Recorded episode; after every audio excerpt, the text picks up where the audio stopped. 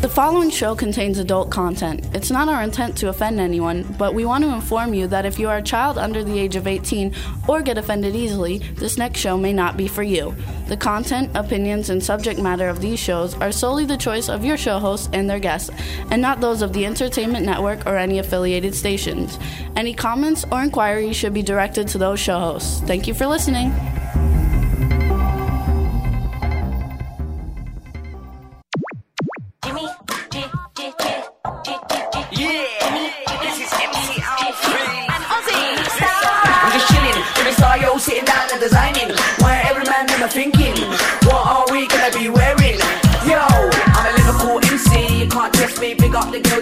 Party. Let's get down to crazy Jimmy. Big up myself, and known as Alfie, the one and only, the Turkish MC. Always love the clothes of Jimmy. Bitch, I'm your one I wanna be. Jimmy Star, new celebrity. We'll take you out. Yo, hello, everybody. Welcome to the Jimmy Star Show with Ron Russell, bringing you the best in music, fashion, pop culture, and entertainment. What's up, everybody? We got a great show for you today.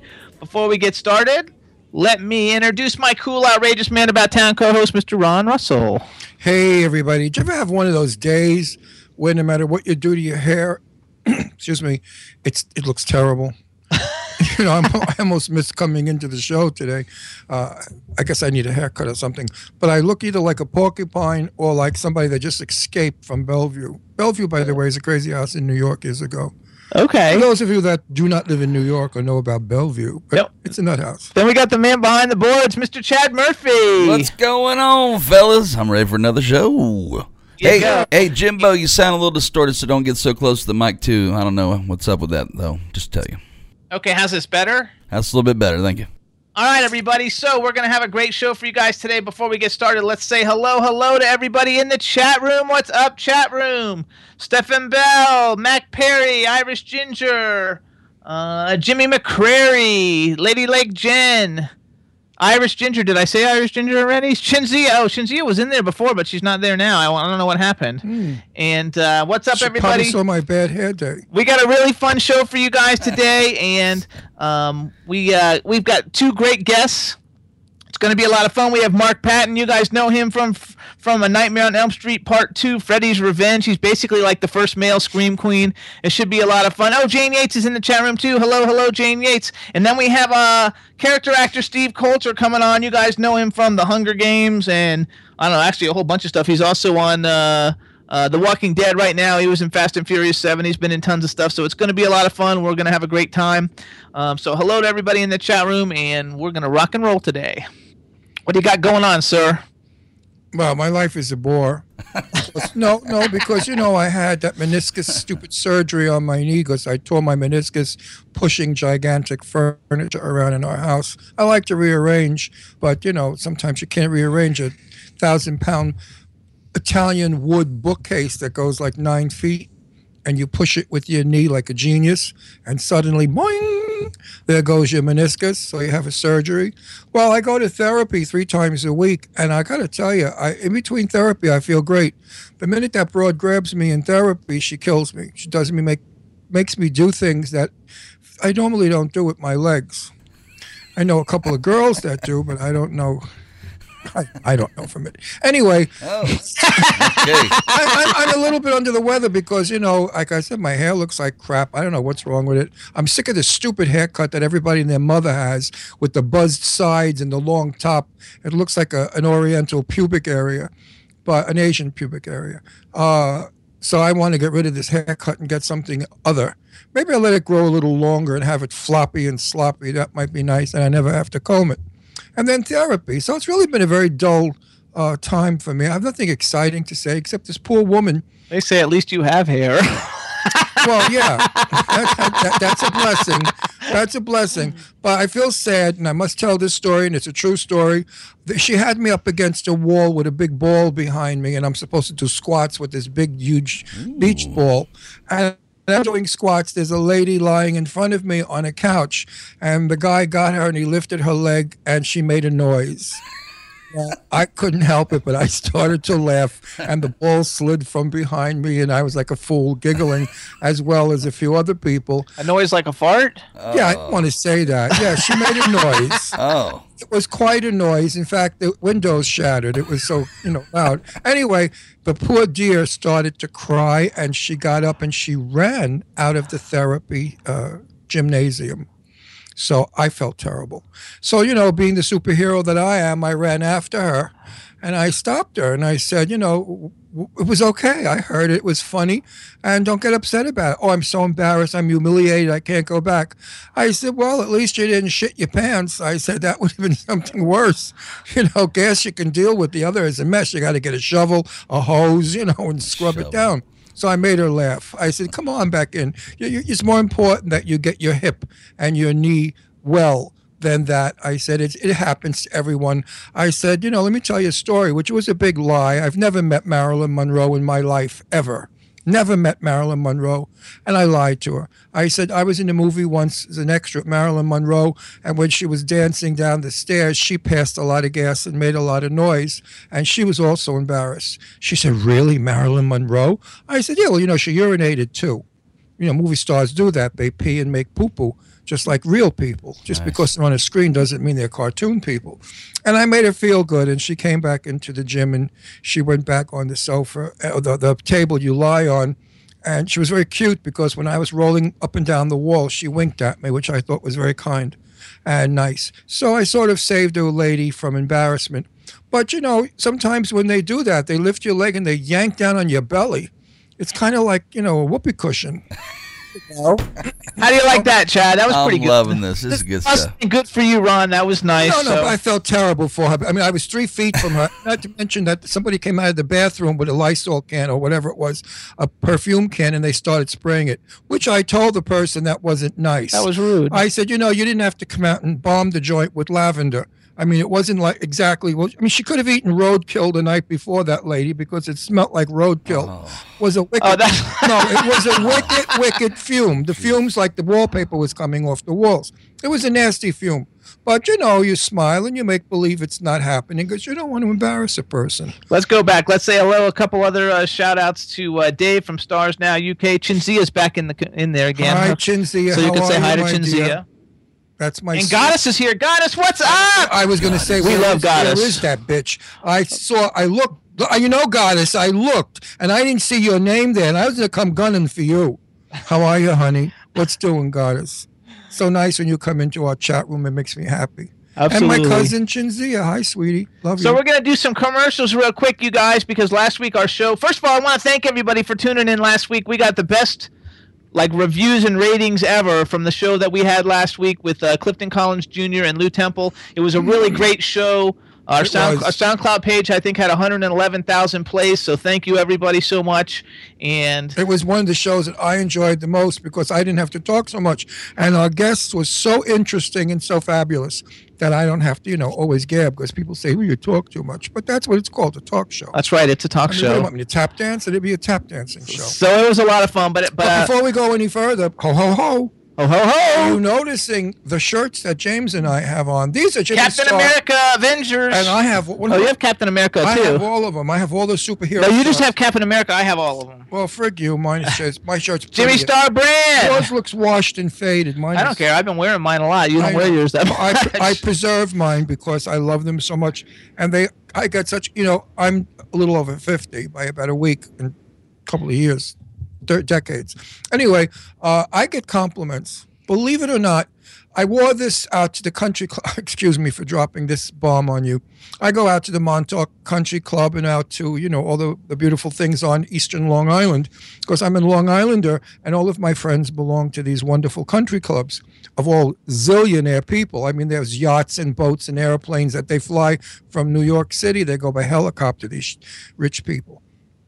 Anyway, I go to this one country club, which I will not mention, but it's the, the Montauk Country Club. And um, I wear my shirts. And I've got these guys that could buy the earth. They could buy planet Earth. I mean, they're so friggin' rich. And they come over and say, Oh, wow, Ron, where'd you get that shirt? It's so cool. And I tell them, and they say, You know, how much was it? And I tell them, they say, That's cheap. These shirts are originally 129 bucks? 180. $180. I mean, the day I buy a $180 shirt, forget about it. I mean, hundred and eighty dollars for a crappy, crappy shirt. I could buy a cashmere suit years ago. It's a one of a kind. It's not crappy. It doesn't matter. I They're don't all on if it's your sister's ass twice. If it's a one of a kind, I don't really care. 180 bucks is not in my uh, budget for a shirt, a cotton summer shirt. Get over it. But now that Jimmy's got them marked down to like next to nothing, what does this shirt go for now? Uh, I don't. Uh, you have to go to Jimmy Star brand on eBay. Anywhere from 30 Anywhere to, from like twenty-five to sixty bucks. I mean, that's decent. I would buy this shirt. It's like Marshall's prices. Right. I would definitely, bu- for 60 bucks at the max, I think most of them are about 30, 35. which is a deal. So go to the Jimmy Star. What is it you have to go to? Uh, Jimmy Star brand. All you got to do is go on eBay and type in Jimmy Star brand. There's about four four hundred pieces up there, men's and women's cool, And one remember, of a kind clothing. these are one of a kind made in America. Go up and get yours now because these guys, the superheroes, are selling like wildfire. There's some cool Star Wars ones. There's Yeah. Spider Man. There's Batman. There's a lot of cool. so ones. everybody likes these rather than the other kind that he's got up there. He's got some stuff up there that I'm ashamed to even say he designed. Vulgarity, like you can't believe. Hideous T-shirts that say dreadful things. like F me, I'm famous. I'm not even that one. I, I, I won't even. There's a couple I won't even say. Why, in his sick mind, did he ever design such trash? I'll never Those know. sound good. But I know that people love it, and believe it or not, they buy it. They're buying these weird T-shirts that have vulgar sayings on them.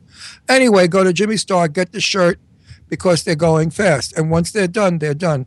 Jimmy's going to redesign a whole new line, and I don't think it's going to be. It probably won't be quite so vulgar. It won't. It'll be more Ralph Lauren-ish, you know, more sophisticated. He's getting older, and I guess he realizes that I'll his, do a little bit of both. that his designs should say, you know, speak for him as an. I'll do a little bit of both. But last week we didn't have really a time to talk about all the great stations that play the Jimmy Star Show, so I want to get it in before our guest call today.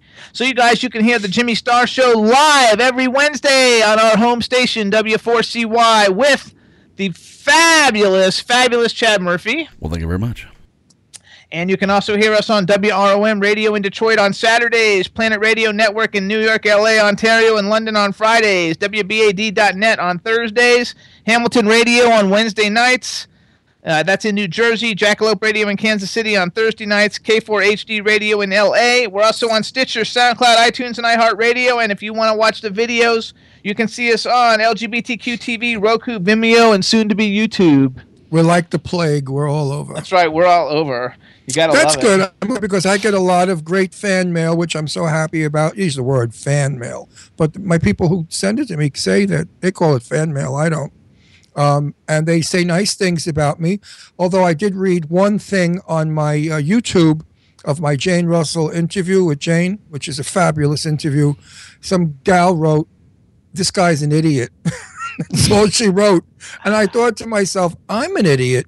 Look at you, you stupid jerk.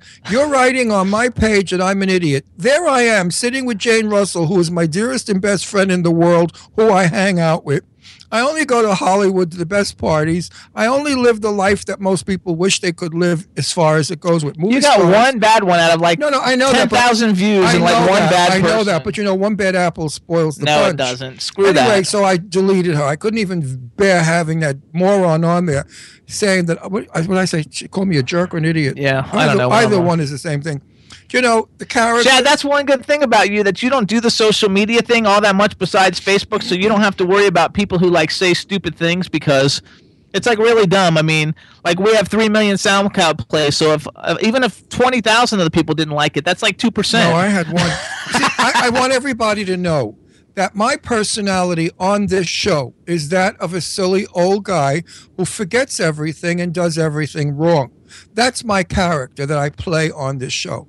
If I were to be Ron Russell, the TV interviewer, nobody would want to listen because it's too sophisticated, it's too or you know, it's too accurate, it's too much like yes and yeah, when he watches Turner Classic Music, he knows every single person in every scene. yeah, exactly. I'm I'm the furthest thing from an idiot or a jerk or stupid. he just doesn't know the young new people.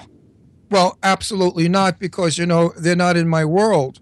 I go to the movies with Jimmy, and I say, "Who's this one? Is this one big?" And of course, according to Jimmy, everybody's a great big star. They make one movie, he thinks they're famous. I said, "No, baby. In my day, you had to survive 50 decades of filming. You've had to have made over 150 to 200 films to be qualified as a superstar, such as who I mentioned uh, Bette Davis, Joan Crawford, Barbara Stanwyck, Clark Gable. Those people are truly the great legend movie stars of our industry. The new people, they come, they show their tits and ass, and then they leave, which is cute, nice, you know, but it's not a great big deal. So today, it's difficult to become a star. It's hard to say. You can't Wait, say on. that though Let me anymore. just finish this one statement, then it's all. I'll give you the floor. It's hard to become a star today, but it's even harder to stay a star. I, I think that uh, well I think the 150 movie thing doesn't really like count because uh, nowadays lots of people make 150 movies and they're, they're all terrible so that doesn't have anything That's not true. It. That's not true. No, many many of your great superstars have only made three movies, and they're already superstars. Which I Like don't get. Angelina Jolie's only made like 30 movies or something and she's a superstar Now you're talking about somebody I love. My I know, but I'm saying in person I general. know personally, so it's like different because the studios were different. I think that you would develop it more like as longevity in a career. Somebody who's 50 now and has been in movie a movie every year for 30 years. That's Yeah, pretty but, good. But remember, years ago they had studios that Right, we don't that have that now. you and gave you the films. Had Angie Voight, what is the name? What is the name? Angelina Jolie. I, know her as Angie Voight. Sorry, folks. Um, Angie Vo- uh, Jolie. If she were with the studio, they'd have her working her buns off. But she, she, I love her. I mean, I know her since a child. She's one of the most amazing women in the world. She's got a heart of gold. She's as sweet as sweet could be, and I simply love and adore her. So I defend her strongly. Uh, if she wanted to work and do 100 pictures, she could, trust me. Her beauty is unsurpassed by anybody, and her talent is absolutely incredible. If you saw her in Gia and a couple of other films, she's an actress, as is Winona Ryder. And guess what? Winona Ryder is coming back. I'm so happy that Winona is, you know, after that pick, uh, shoplifting drug thing with the with the with the pills and stuff, Hollywood kind of kicked her ass out, and now she's coming back with Beetlejuice two.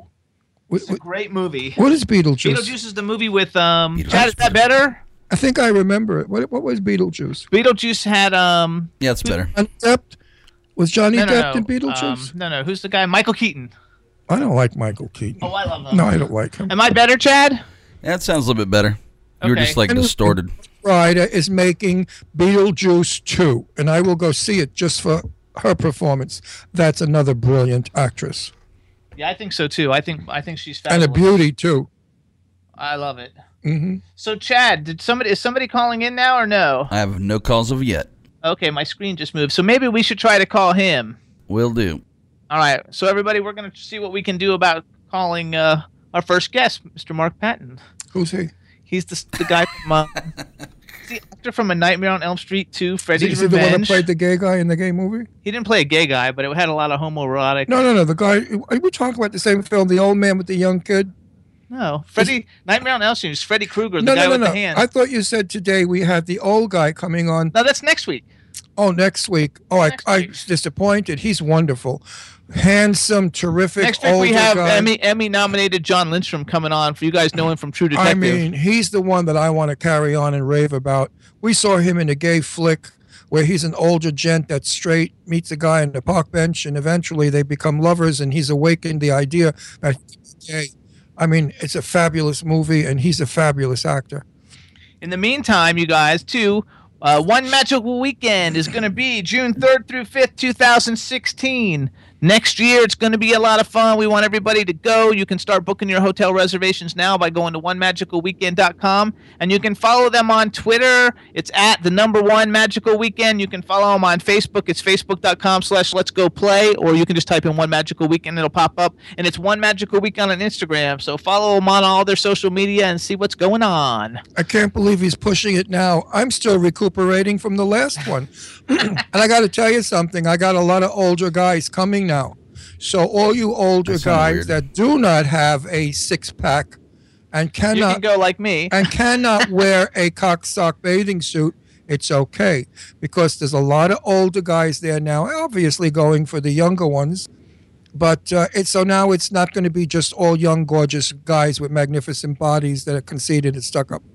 Also, we want to give a shout out to Dave Davis from Independent Share is in the chat room, and I don't know if we said hey to Cindy Lady Lake because she came in uh, a little while ago also. So hello everybody. We want to thank everybody for being in the chat room, and we really appreciate all your support in there. Hey, Jamie, I couldn't get uh, Patton on the line there, so you might want to send out a text for him. Um, okay, I don't know if I can. Okay, we'll see what And we Jane can do. Yates, I haven't read your book yet. Don't think I've thrown it away or discarded it. It's just that, as I explained before, my life right now is filled with the doctor for my knee and therapy. Plus, you know, I have a life. I food shop, I cook, I take care of the house, I deal with Jimmy and his insanity, which takes most of my time. Up, you know, hours and hours of listening to him rant about, I don't know, whatever it is that he rants about, that I sort of smile and sit there and say, okay. Anyway, and plus the dog takes up a lot of my time. I give him baths and brush him, and you know, so life, you know, life is. I don't have, I don't have um, hired hands. I don't have maids and butlers and dog walkers. I think that's funny. So Chad, I sent him a thing. Did, Chad, did you get the link I sent earlier to the um to the Nightmare on Elm Street 2 uh trailer? I believe so. Yeah. um, Hold on. Let me pull that up. Make sure I have it. Let everybody like see it if we can. Like this is Alright. like uh you know one of the in in the horror movie business, Nightmare on Elm Street is one of the biggest um what do you call that? Call Like it's a group of films, like it's the one of the biggest Collage. No, collection. Uh, it's not collection either. I don't know what it's called. No, it's not. So a collage is a group of things. I know, but it's not a film. When it's a film and you have a whole bunch of them, a series or whatever. When it's the most, Oh, most, series. most important. It's like one of the most famous and well liked horror series, I guess. You, franchise. There you go, Mac. Thank you. uh, out there, it's great. They're getting ready to remake. Make it. I don't really like the remakes, but like I loved all the beginning ones. Mark Patton is the um, star of A Nightmare on Elm Street 2, Freddy's Revenge. He Oh, plays Jesse disconnected. Walsh. It's going to be a lot of fun. What are you doing? I disconnected. What are you doing? He's like he he disconnected. I disconnected. got that video ready for you. Um, all right, so let's play that, and then we can. While we're doing that, maybe you can see if you can get in touch with him again. I sent him a message on Facebook. Um, All right. So uh, here it is, everybody. A Nightmare on Elm Street 2, Freddy's Revenge. This is the trailer. Love it. Here it is. Someone is coming back to Elm Street. He is not friendly. He is not patient. Kill for me. And he is not a welcome visitor. No! No! No!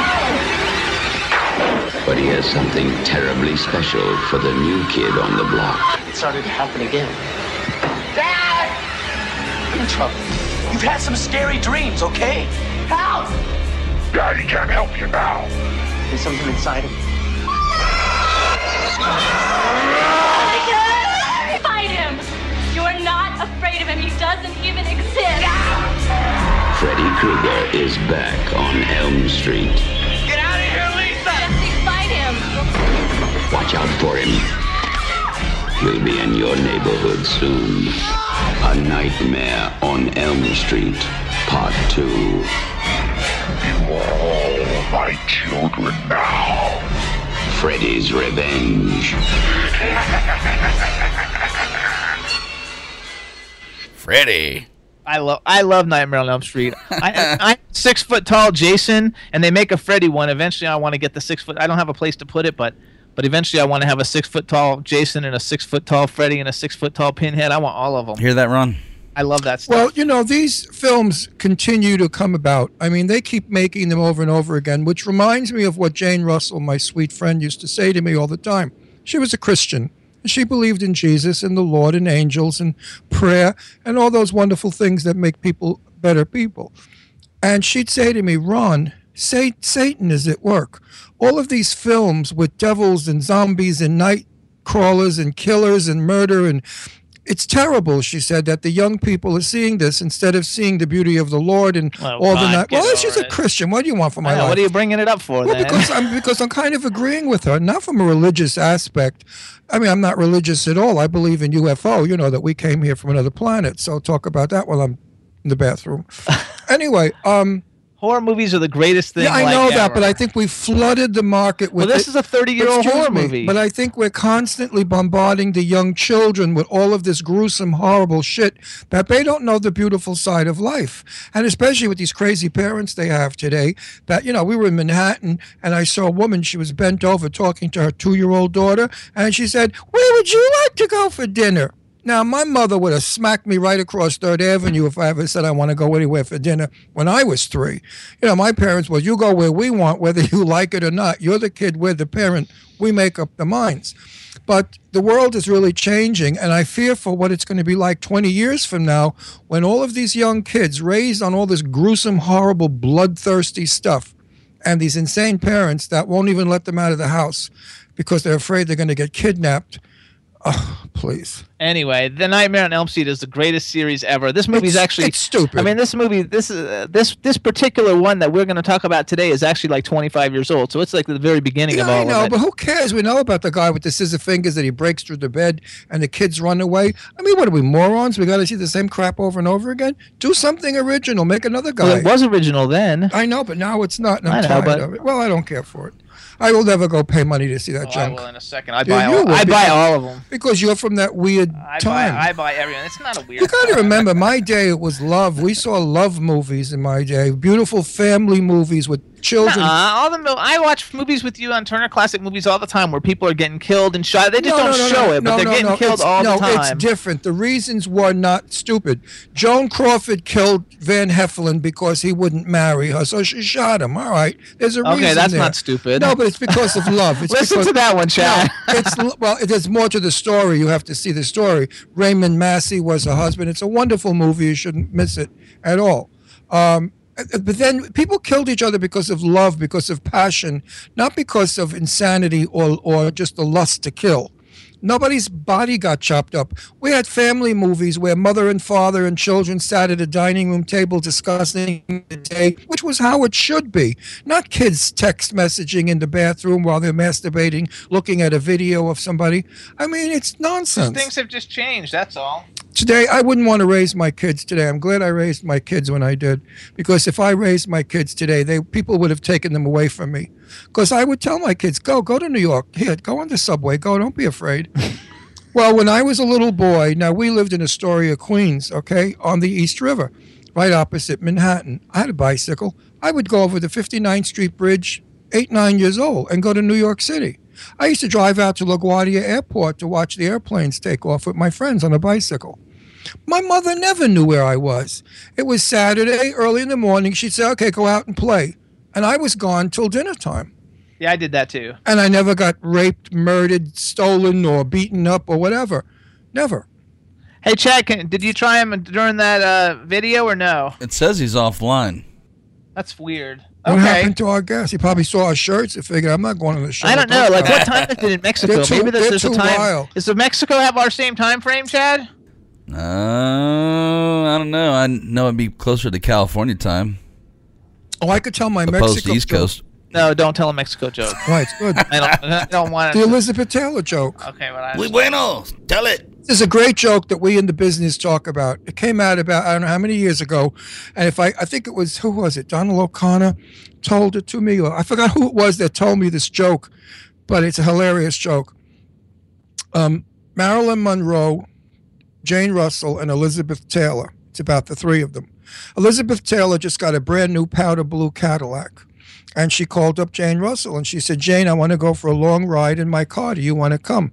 And Jane said, Yeah, that would be fun. Then she called up Marilyn, and Elizabeth said, Marilyn, would you like to come? We're thinking of driving to Mexico. And Marilyn said, No, no, no, no, no, no, no, thank you. I'm busy today shooting. So, okay, they're not going to go. So Elizabeth and Jane Russell get in their powder blue Cadillac and they drive all the way down Mexico's bayou. Well, suddenly a truck goes alongside of them with guys with rifles, banditos. And they said, Pull over, I shoot you. So they pulled over. Now, Elizabeth Taylor had on emeralds and diamonds, earrings and necklaces, and she was terrified that they would rob her jewelry. Anyway, the girls got out of the car, and the men didn't want anything to do with them. They simply wanted the car. So they drove off in the car. Now, Jane turned to Elizabeth and she said, Elizabeth, where is all your jewelry? Elizabeth said, Well, while they were coming alongside of us, I stuck all my jewelry up my vagina. And Jane said, Well, that's a safe place for it. Too bad we didn't invite Marilyn. She could have saved the car.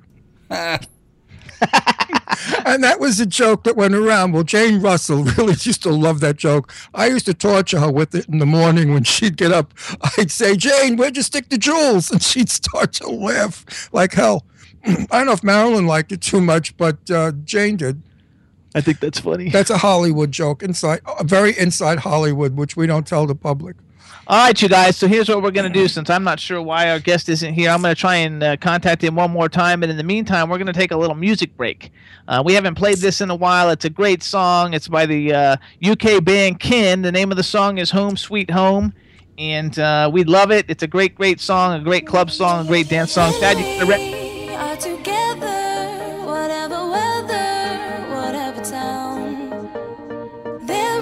space like a place we are heading for.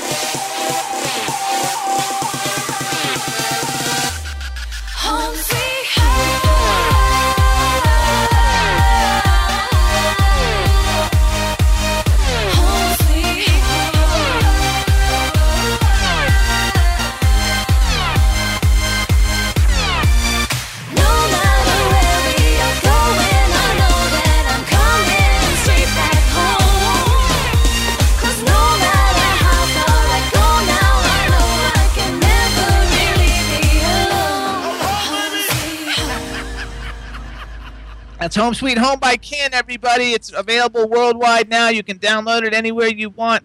It's fabulous, fabulous. And we want to give a shout out. What's up, Ken Pettigrew? Ken Pettigrew's in the chat room. Hey, I just want to comment on that song. Who said disco's not back? Listen to that hustle beat. That song's a good song to We're to play to. your favorite song later Oh, I today, hope. too. I was going to say, what happened to my crystal ball? We're going to ball? play your crystal ball today. I gave it Oh, to Chad. That's so, what is it doing anyway on the charts? Is it, it was uh, like it's still it's still doing good. it was like number three or something. It was a big record. yeah, it's doing really good. It's really selling out like crazy. It's the new way, baby. Hustling is coming back, and I mean, not money hustling, dance hustling. Hustling is coming back, and the disco scene is back, and everybody's starting to get into those clothes now the 70s clothes, the platform shoes for men, the bell bottoms. I mean, it might be a little stupid at my age, but I'll give it a shot. You always look good in everything. I'd wear bell bottoms and platform shoes again and those wild Oh, me too, absolutely. I, lo- I, well, I was young. I was in my 30s, so I look really good. Early 30s. We also uh, we also forgot uh, to mention that I wanted to mention you guys Rebel Medler from W4CY. Yes. She hosts a bunch of radio shows. It's her birthday, birthday was yesterday, so we want to say happy birthday to. Rebel. Happy birthday to you. Happy birthday, Rebel Medler. How are your boobies? What? I don't think that's how it goes. Happy birthday to you. It's a private joke between she and I. And about a million people. No, remember the last time I saw you, Rebel, in the studio? What I said? She remembers. okay, she said lots of love. So there. I love her. now She's, you know, saying- she's the nicest girl in the world. I spent a lot of hours with her. Uh, not a lot, about two hours, and got to know her at the studio when we were in Florida. And she's, She's really fabulous. She's really nice. But the sisters kept just jumping around. I said, "Can you control those sisters? My God, they're gonna hit the desk in a minute and bounce out the window." I also want to give a shout out to Bobby Moss from the Moss Brothers. He's in the chat room. Hey, how are you guys? So what's doing? up, everybody? So happy to see everybody in there. We don't know what happened to our first guest, Mark Patton, so we apologize. Um, and maybe we'll get in touch with him, and maybe we won't. In the meantime, you're stuck with He's Ron in and I. Mexico. They probably have him manufacturing your television boxes There you go. You never your television. because that's where they come from, Mexico. Those pieces of crap. So here, I got an idea. So let's go to let let's put a question out to everybody out there listening. Since we're talking about movies and we have movie people coming on today, as opposed to music people, what are your favorite guilty pleasure movies that you're like embarrassed? You know that people like know that you like those movies a lot because they're kind of like embarrassing, or you wouldn't really like like them, or anything like that. Uh, and what are the ones that you like a lot? And let's see if anybody's got anything really well, cool. I first of all do not look at anything that I would be embarrassed of uh, or dislike. You know, I'm very choosy with my films. What I'm really excited and thrilled to death about, and I guess it's a kid movie, but I love it, is Hocus Pocus 2 is coming back with Bette Midler and, and Jessica Parker. And and what's her name? Uh, I forgot her name. Jajami, whatever the hell her name is, that weird name. Something. Kathy Najimy. Kathy Najimy. So now they're shooting it in L.A. and it's soon to be released for Halloween. So isn't that going to be fun to go to the movie theater and see my fabulous Bette Midler, who I love I can't wait. I've never seen the first one. We're going to see it soon. I can't. You guys aren't writing like embarrassing movies. Stealing mm-hmm. Magnolias isn't an embarrassing movie. Pretty Woman is one of the greatest movies ever made of all time. It's not a bad movie. I mean, like embarrassing. Like my favorite series that's my favorite is The Mighty Ducks by Disney. Like that's a fun, embarrassing movie. No, but I, Hocus Pocus I love because I met Bette, uh, I met Bette Midler for a minute and a half. She was changing Sophie, her daughter's diaper. what a way to meet Bette Midler. And I walked by and I said, Oh my God, Bette Midler, what are you doing here? And she said, What the fuck do you think it looks like? I'm changing the kid's diaper. I looked, I started to laugh. She's a riot. I was at a, pers- a friend of mine, Perry Winkler's um, good friend. Anyway, Bette's a sweetie pie. I'm happy she's got this film going. They're like Mary Poppins. Okay, see Mary Poppins. Well, actually, if you were a kid though, Mary Poppins isn't embarrassing. But if you watch it a lot now, it'd still be embarrassing. Love Julie Andrews. Never saw Mary Poppins. Love her from. There you go. Music. Now we're getting into it. The Three Ninjas. I like that. I like that one too, Bobby. I like all those dumb movies. Jay and Silent Bob. That's a fun movie. Oh wait, I have one. Okay. Speaking of Halloween again, Debbie Reynolds in Halloween Town. Oh yeah, those are good. There's three of them, and I watch all three of them. I love those Halloween Towns. I mean, it's not an, an intelligent film, but Debbie did a good job with it. And again, I know Debbie also, so it's fun to see people I know and love working. I guess that's why I, I like all the dumb. I like all the dumb horror movies that aren't any good. Uh, a lot. Rocky Horror Picture Show, but that's not really a dumb one. A Rocky Horror Picture Show. That's a classic. I mean, I watch it still. I love it. Hey, I love Rocky Horror Picture Show. I used to take Leslie, my eldest daughter, when she was like four and five, to see it at midnight in our local theater. And they would throw toilet paper and yell, Ain't got no neck. And Leslie loved it. She would be screaming all over the place. It was fun memories. I was, that's a good thing, that Rocky Horror Show. What about um? What about oh? I spit on your grave. Now that's a great movie, and I like both of them because I'm friends with one of the stars of the remake, and I like the original. Um, Bill and Ted's Excellent Adventure is a great movie. Um, I actually have met Bill and Ted before. Um, Never saw those films. Um, what about? oh, What, this isn't really a dumb movie, but this is just one of my favorite movies because I just saw it over here. But you guys like Empire Records? Because Empire Records is like one of my all-time favorite like movies, and it's music industry like Did we talk about Vacation yet? Yes. We did? Go see Vacation, everybody. Funny film. Very funny film. Hey Chad. I didn't think it would be, but The it new is. one? Chad, do you have one? What's your favorite like dumb movie? It'd probably be Oh, Mary Poppins. You already, you already called it out, but yeah, Mary Poppins. For some reason, I don't know. It's probably just a good part of my childhood and stuck in my head. I, it's so funny because everybody's writing Wayne's World. I never really understood the whole thing about the the why people liked Wayne's World. Like I thought this shit was so stupid. Never saw it. It's like so dumb. It was too dumb. High Infidelity is a great movie. That's not. That's like a classic movie. Oh, you know what one I like too? The one where uh, John Cusack holds a stereo over his head. Say anything. Say anything. Great movie. Like what was, what was the name of the song Um. and the artist? Oh, uh, let's see. John Cusack. I forgot. He's a good actor. Oh, In Your Eyes by Peter Gabriel. Ding, ding, ding. What do we have for him, Ronnie? I know my shit. And John's sister is a good actress also. Oh, Yeah. Joan Cusack. Joan Cusack. They're, they're both very talented. You know, they do come in family pairs. In my day, it was Olivia de Havilland and Joan Fontaine. They were sisters. Or, or, or, or um, oh, I can't even think of the other two. The blonde, what the hell was her name? Anyway, they, there are a lot of brothers and brothers and sisters and sister actresses. What I get sometimes pissed off about is, and I really shouldn't say this because I have a couple of movie star friends that their children are acting, like Justin, uh, what's the face? Um, Charlie's Angels. Ooh, quick, quick. I know her so well. Ladd, Cheryl Ladd. Cheryl Ladd. Cheryl Ladd's daughter, Justin, and my daughter, Deirdre, played together when we all lived in No, L.A. her, name- her, not, her daughter's name's not Justin. What is it? Jordan. Jordan. Jordan. I'm sorry, Jordan.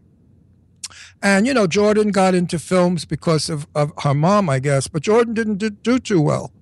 Uh, she does a lot of those, like, off television things. Those Actually, she's done a lot of really big stuff lately. I like just uh, Jordan. I like her. She's done some cool horror movies that I love. Right. You know, everybody like starts in horror. All your biggest stars, Renee Zellweger, like all your really Academy Award stars, they all, Tom Cruise, everybody, they all make terrible horror movies when they get started. I'm going to make an attempt to call your guest. I love all those terrible horror movies. Okay, make an attempt to call our guest. Well, not all. Oh, wait, wait. Rockstar with Mark Wahlberg is not a bad movie. That's like one of the greatest movies ever. Stand up, stand up. And when he does his audition, that was like the bomb.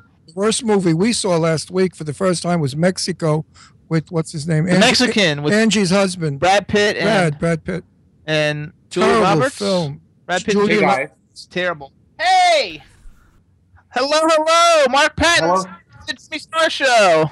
How, how are you doing? We're in a, I'm in the middle of a construction zone here. I'm sorry the internet went down. I, I didn't realize I was on the wrong time frame for you guys, and I just got it. We thought the banditos got you and took you away. We're holding you for ransom. We were going to, you know, oh, put some money. Well, I just got a call from somebody in Arizona who was listening to your uh, to your uh, to your show, and they said they're looking for you right now. And I was like, oh my god, it's Right. two thirty here, and I'm so I apologize. I'm on the wrong time zone, and I, I really apologize. It's here. That's all that matters. Screw the other shit. Actually, can you hit video? Would we be able to see you or not? I don't think you might be able to me uh, to. Uh, I don't want to mess with this too much because I live in a tropical rainforest, and there we don't have quite as good an internet as you guys do. But uh, Let's go to let the top see. of the screen and hit the ITV. No, no, no, no, that's not- okay, Here we go. Here we go. Okay, hold I on. think this is it. You can Yahtzee. see at least see my house. I guess. There we go.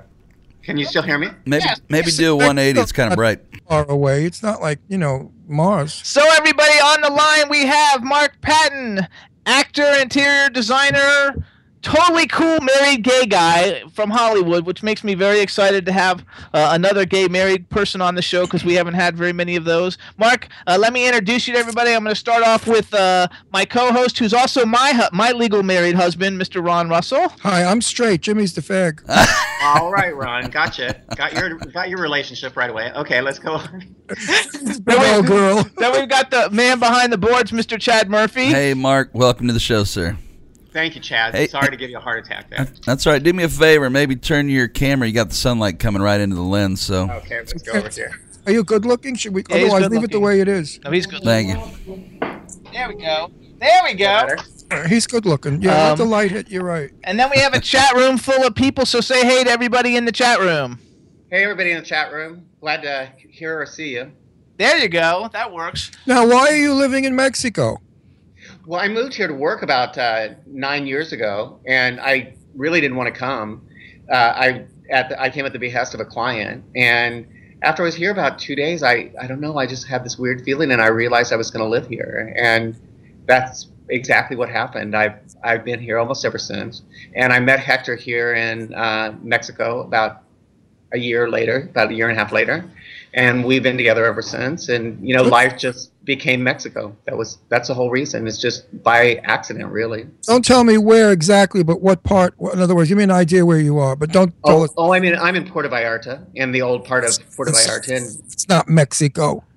yeah, it's uh, I It's- live in. Uh, What about- where you know where I live is is actually pretty Mexico. It's um, It's beautiful. the- It's yeah, like the- in New York. tourists- we're dri- we're driven by tourists and whatnot, but we we live off the grid pretty much. So um, Still, we live in a beautiful. Yeah, it's a beautiful place. It's I mean- but, it's very safe also, which is really nice. It's for you that you live in Puerto Vallarta. I feel so sorry for you. I'm going to shoot myself now because I have such pity for you. What's Hector like? Is he cute? He's Mexican, obviously, because I have a lot of Hector friends that are Mexicans. Why is Yes, he- Hector? yes. That's a, Mer- a Mexican name, Hector.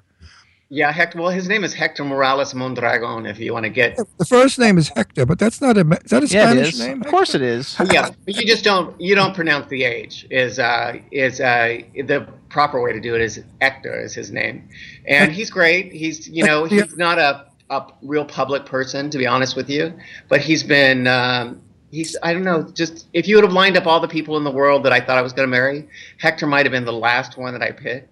Oh, Jimmy. Uh, but he was, you know, he turned out to be pretty perfect in, in a lot of regards for me. So we've had a we've had a very good life together. Yeah. Congratulations too. I think that's fabulous, and I think uh, the fact that you're married and everything is super fabulous, and that he's supportive. And actually, if you like Google his name, like he comes up pictures. He's very cute. You can find pictures of you guys all over the place. I guess because you've been promoting Scream Queens, and he go maybe he goes with you. I don't know, but I see a lot of pictures on the internet of you guys together. So I think it's really awesome, and congratulations. Do you have a big Oh, gay well, community down there?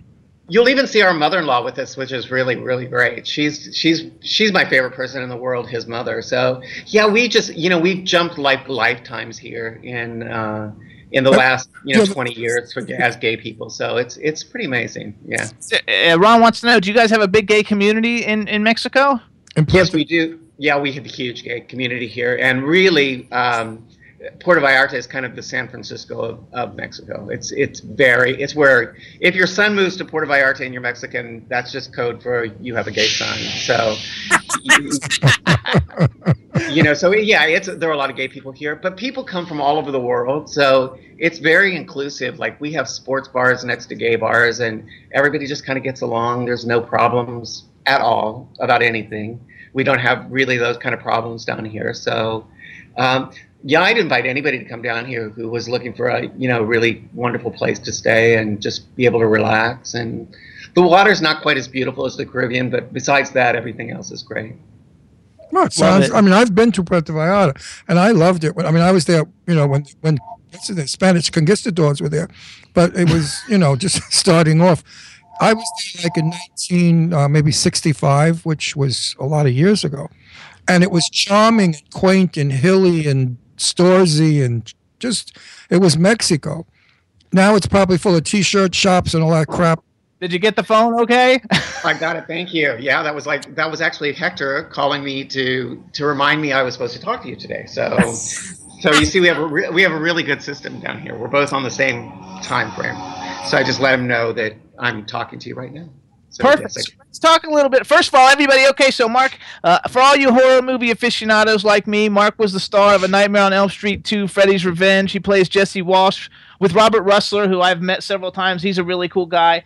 And um, uh, I love I, I love all the horror movies. I love the fact that this one uh, is like basically like one of the first horror movies that you had like a male lead uh, who was like the protagonist or whatever the person the person who's getting chased after in the movie it was fantastic um, uh, i didn't i when the movie came out i hadn't come out so i didn't really get all the gay subtext until i watched it later uh, Now, believe that, I've got a bridge in Brooklyn nah, this is like you. i was still in high school you were not. You didn't know you were i didn't fruit. know when i was a fruit until i was out of college I knew when I was born. I mean, how do you not know when you're in college? I, oh, I, dr- I thought, but I didn't know for sure. So I think it's like really cool. So That's basically, they've named you. So like you're kind of like the first male scream queen because I love uh, that screaming. Like, how queen. did, did you make that up, or did somebody else come up that for you?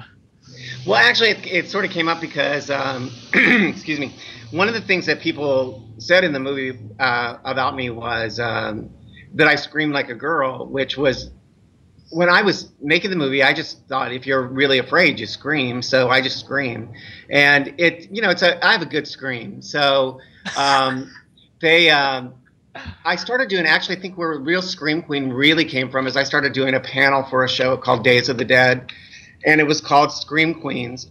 And um, I did it with like Heather Langenkamp and PJ Soles and um, like the Halloween people and Linnea Quigley and, and people like that. So, um, and that was really fun. But then all of these lists started coming out, say about I'd say five or six years ago for the you know around Halloween they'll do the top scream queen and I started I started winning them all.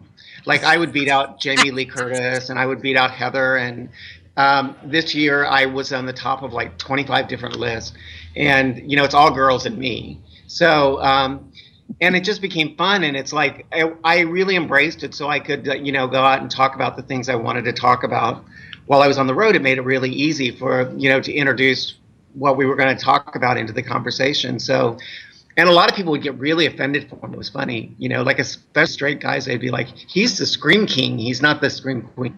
And I and I would have to explain to them that you know I wasn't insulted by it. That it was uh, it was something I appreciated. So, um, so that But, but how do you handle, how do you handle when you and Hector are in a hotel room?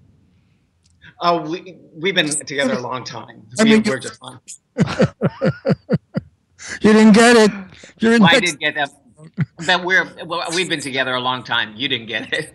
You after you've been together a long time, the getting it becomes quantitative. I think you know. So after you're together a while. Hear that, Jimmy? You don't scream anymore. We'll find out. so so then there's a new. So tell me what Scream Queens is now. Then oh, the scream the Scream Queens the the documentary is called uh, Scream, comma Queen, My Nightmare on Elm Street, and you can like all over the web right now, like Facebook or Instagram or dot coms or whatever. And it, we made a documentary called Never Sleep Again, and uh, that's sort of how I came back into show business. And it really treated Nightmare on Elm Street nicely, but it and it's the highlight of that documentary. But it kind of treats it as a joke, you know. It's like it's sort of one long blowjob joke, and which was which was funny, and people laughed and they loved the documentary. But after being on the road a little while, I realized it, uh, it's a really important movie. I mean, in in like they teach it in universities, and it's a, it's a very serious movie at this point. I mean, it's in museums and and so forth. So, I got the idea to do this documentary, and and we started it a couple of years ago, and it is about like why guys who are basically the thesis is why guys in the 80s 90s who were about 30 years old who started to become movie stars would just disappear. Like you'd see somebody and you go like wow he's really good. I can't wait for his next movie and then you never saw him again. And um, and there were a lot of guys who all disappeared sort of for the same reason and that's what the documentary is about. It's about um, it's about Hollywood in the 80s and about HIV and a lot of different things. But it's wrapped up really cool and there's a lot of Nightmare on Elm Street stuff in it, so it's fun. But it's it's pretty information packed. It's like it's a good thing. And we're going to open, we believe, um, the the uh, Outfest, and um, that's the route that that this particular documentary is going to go. We have a couple of film festivals already for it. You tell us at any point in the documentary why they disappeared. Yes, we do. Yeah, we do. I mean, we have actually a lot of them um, that are, um, you know, now own restaurants or are interior designers, or you know, they just. The, the truth of the matter is, it became very difficult, you know, and you see this in the documentary where, where you're living in a town that's like, it's sort of like at that point it was run we used to laugh and say you know in show business if, if there were no jews and no homos there wouldn't be show business. I mean they run everything right? And and everybody and everybody everybody was either jewish or homosexual. And like those two groups at that particular time were really good at self-censoring themselves in like a public forum. Like you know like it was kind of a self-hate thing i think on a certain level like a lot of the cast and directors are gay or whatever and that would be their job to get rid of the gay people You know, like Oh, the people the who that pass. The thing that fascinates me most is when I'm out in the straight world and at a party or wherever it would be, and people say something. I won't use the actor's name, but they say, "Oh, and he is so hot," and the women say, "Well, he could put his shoes under my bed anytime." And I thought, no, because he wears platform heels, they'll never fit under the bed. you know, but uh, that, that flips me out when these straight actors are supposed to be so butch and straight. They even get married and they even have children sometimes to cover up. I think that's ridiculous. Yeah, it's. A, I think it's. A, I think it's going to change soon. Actually, um, I think we're on the edge of it starting to change. The, the one of these days, a guy is going to come out, and uh, I don't know who it'll be. He's probably alive right now, um, and and it's going to just be a, like a non-deal, and he's not going to be like a straight acting, thre- straight looking person. You know, it's like he's not going to have to pass that kind of fake test. It's going to be he's just going to be a person who's really unique. I mean the way like laverne cox is really unique you know what i mean? It's like laverne cox is is interesting because she's laverne cox. Like you know it's like her whole story is interesting. The the whole her whole being is interesting. And if she was trying to be uh, in any way in the closet she wouldn't be interesting at all Right. you know what i mean Well, and I think that's going to be. I think that's going to happen with a guy in show business. It's a big break, you know what I mean? But sure, we all know that like, from the beginning of time, there are lots of movie stars who are gay, and they get married and they live these kind of really weird, tortured lives, and it's really, and it's really self hate that drives it, and it's the self hate of the people that are around them, who keep telling them like. You know, if you get to a certain level of fame, they tell you you can't tell people you're gay because you- you'll lose everything you have you'll Yeah. lose your position, your money, your power. And And if you have any power or money position to lose, it can be very scary because in Hollywood, especially, those things are really hard to get a hold of. You know, to become a movie star is a very difficult thing. It's not easy. You know, it's a, it doesn't happen by accident. You know, so you have to want it pretty badly to to even get in the game. There's a big there's a big thing in the news in the United States in, in today about Kristen Stewart. She's the star of all the Twilight movies and how like she's got a girlfriend and it's kind of like hitting out like all over the place and and she doesn't really seem to be worried about it. She's just like, you know, this is who I'm with and this is who I want to be with and I'm an actor and I do whatever I want to do. It's Yes, not, nobody it- else's it's business. a new generation. I, Yeah. sta- I started, my first film was in 1959 with Sophia Loren and Tab Hunter. now, I knew Tab Hunter was gay, but I wasn't allowed to say anything. And my agent said to me, change your name. Your name is too ethnic. You're Italian from Brooklyn with an Italian name. They're going to think you're a mafia. And whatever, do not let anybody know you're gay. So you had all those restrictions put on you. And Tab Hunter and I, I interviewed him years later, like five years ago on my show, and we talked about it. And Tab said to me, which was very sweet, he said, I didn't know you were gay. And how old were you? I said, 19. He said, 19? And I didn't find you? I said, well, it's not too late. you know? I know it's it's, it's kind of sad, isn't it? Really, it's like I had a Yeah, my managers took me to. Um, I actually know Tab, one of Tab's wives too, and um, you know uh, through the course of life, I, I got to know her, and um, Tab's wife. He never. yeah, he was yeah he's married. Tab Hunter never was married. Oh well, it was I. I I'm you sure? I, well, Yeah. maybe maybe she was lying. I- so anyway, um, He was I- I- Anthony Perkins. he was with Anthony Perkins. Yeah, for years. Well, because I'm going to actually now. I'm I'm getting ready to play Anthony Perkins. You're strangely kidding. enough. Yeah, I'm going to play Anthony Perkins in a in a film uh, starting sh- shooting next month. Yeah, I, I'm actually going to play. Um, I'm playing Anthony right after the uh, t- after 9/11 when uh, Marissa Berenson died in the uh, World Trade Center, and it's it's like a vignette movie, and um, so it's it's very surreal. It's a surreal little movie, and I'm I'm really looking forward to it. And then I'm doing another movie. Well, excuse in- me. Looking for real character, call Tab. He'll tell you all about Tony. Tony was a weirdo. He was a strange one, a very Uh-huh. strange guy. And there's a lot of you know nuances about him that you should know. I think it would be great in your character. That I would love to. oh, I would love to do that. on film. Actually, first of all, I bet you your fans don't know that you're acting again. Uh, like, are these going to be f- first projects you're doing for that you haven't Well, done? in I, a yeah, while? I, act, I actually shot a movie uh, as a tester in Berlin uh, a, a little while ago, just to see if I could still work in front of a camera. and I and I it became obvious that it was something that doesn't go away. You know, I mean, you either can do it or you can't. So um, yeah, I've actually been approached from like around the world to work, um, and I've been like sort of doing this very slowly and methodically so that I know that I'm ready to do what I'm doing. But yeah, I'm gonna sh- I'm shooting this movie, and then I go to shoot a movie called William Frost, which is um, that I'm shooting in um, in Palm Springs, which is a big big movie, and um, I now, have. What what month are you shooting that? I'm shooting. Uh, on, I began September 23rd, the day after my birthday. Oh. the- I'm, I'm, uh, my actual birthday is the 22nd of September. It's not- Palm Springs for a long time. In a Uh, couple yeah. of, uh, I'm sorry. we're going. We live in Palm Springs. We're going to be there in a couple of months.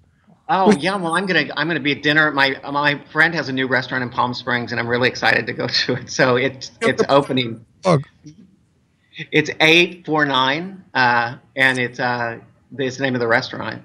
And I I get to Palm Springs on the twentieth of September. First, I'm going to go to um, Los Angeles, where I have a, a meeting with a number of directors. A lot of uh, directors now are gay directors want to uh, um, want to work with me, which is really nice, you know, because they're younger, like in their 30s, and you know they they were sort of fanboys on Nightmare on Elm Street.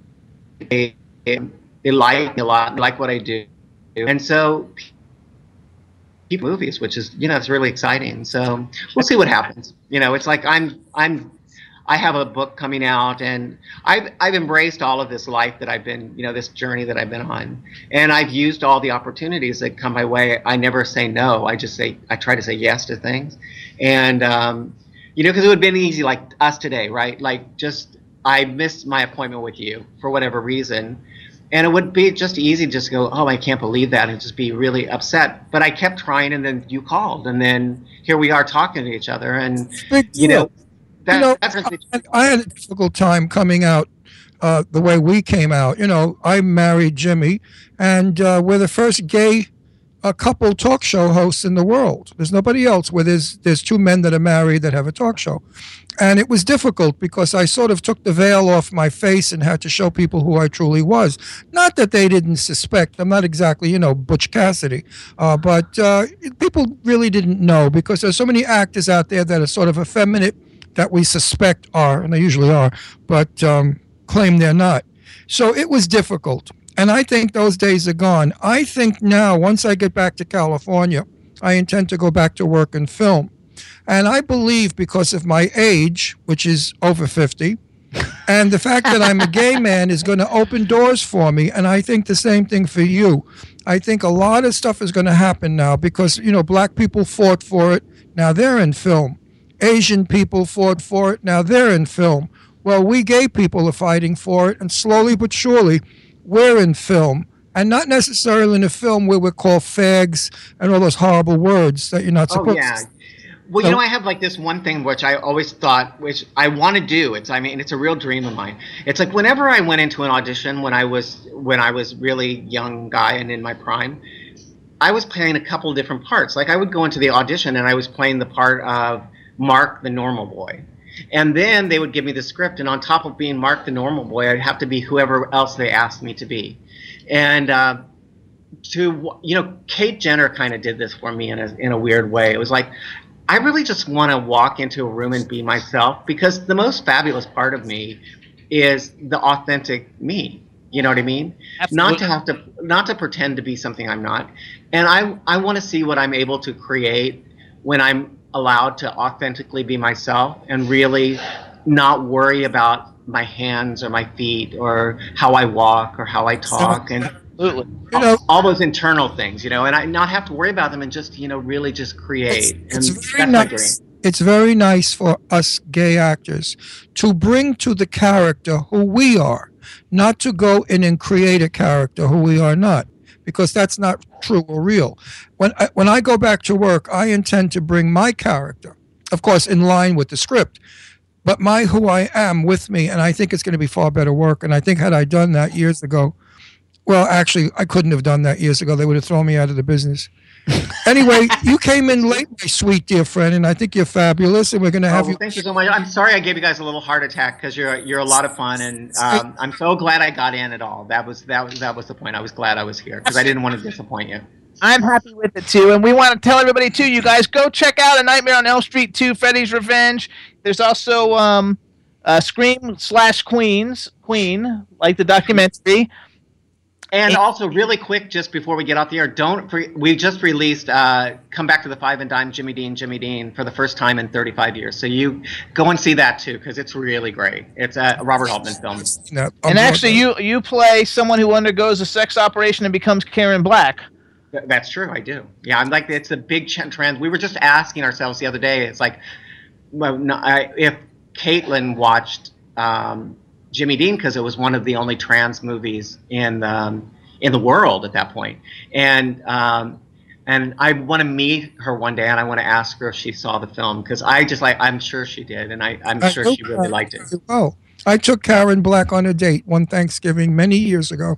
I knew her well, and Karen was laughing all the time and silly and up. We were crossing Second Avenue, and you had to see what she didn't do on Second Avenue. She had a big shawl on, and as the cars were coming, she played like a matador, and she was fighting the cars. Karen Black, so sad when she passed away, was a oh, fun, funny girl. So you guys though go see Come Back to the Five and Dime Jimmy Dean Jimmy Dean it's directed by John Altman Cher is in it Kathy Bates is in it Mark Patton is in it uh, it just got released after 35 years it's going to be fabulous and Mark we want to thank you for coming on the show and good luck I can't wait to see your new movie so good Yep. luck with all of that and say hello to Hector and I hope we I, run. I will, and and Glenda, thanks for waking me up. I'll talk to you guys later. Thank Uh, you. thanks Bye. Okay, bye bye. He's a pleasant chap. Yes, it's a chap. And he's worked with some big. You know, he left Hollywood after he did the movie with all the gay stuff because he couldn't be gay, and there was so much controversy, and that's when he became an interior decorator Yeah, and an artist. n- now the- and now he's coming back. You know, Caitlin, who's a drag queen, is, you know, she's not a sex change yet. Right now, she's a drag queen. And Caitlin has done so much for all the drag queens throughout the world now. Drag is becoming popular again. People want to go to shows now and see men dressed as women performing because there's a great talent to it and a great art to it. So, gay, little by little, is becoming so accepted that people are starting now to enjoy what we gay people enjoy when we're among each other. We have a fabulous sense of humor. We're very witty people. We're very up people. We love parties. We love dinner parties. We love travel. You know, we love all the finer things in life. Most gay men have the best taste in clothing, hairdo, makeup for a woman. I mean, you can always see a woman. Not out- all, though. Well, most. That's kind of like a stereotype in a way. Well, my friends. Um, I- Yeah. when I speak of all, I speak of people in the business that I know. If I could always tell when a gay man dresses a woman for a wedding, as opposed to when Oh, a woman absolutely. a woman dresses for other women. A, a gay man dresses a woman to attract men, and that's the difference. So, Chad, thanks for getting in touch with him. That was awesome, dude. Chad? Hello, how are you? I said thanks, thanks, Chad, for getting in touch with him. That was like cool. I thought we might take a little music break, Chad. It was a team effort. It was a team effort, and so, I'm so and thank you whoever was listening to the show who actually contacted him. We appreciate yes, all we that. Appreciate. That. You're a you. superstar. And I hope you're enjoying the show, whoever you are. So, uh, so we're gonna take a music We break, you Crystal guys. We're gonna play "Reflections of a Disco Ball." Disco Oh, ball, not crystal ball. I call it crystal ball. Reflections of a Disco Love it, Ball, love it. everybody. This is by uh, Paris Tune and Tanya Tiet. Everybody, it's gonna be great. Hey, Chad, you ready? And it's just- Do it.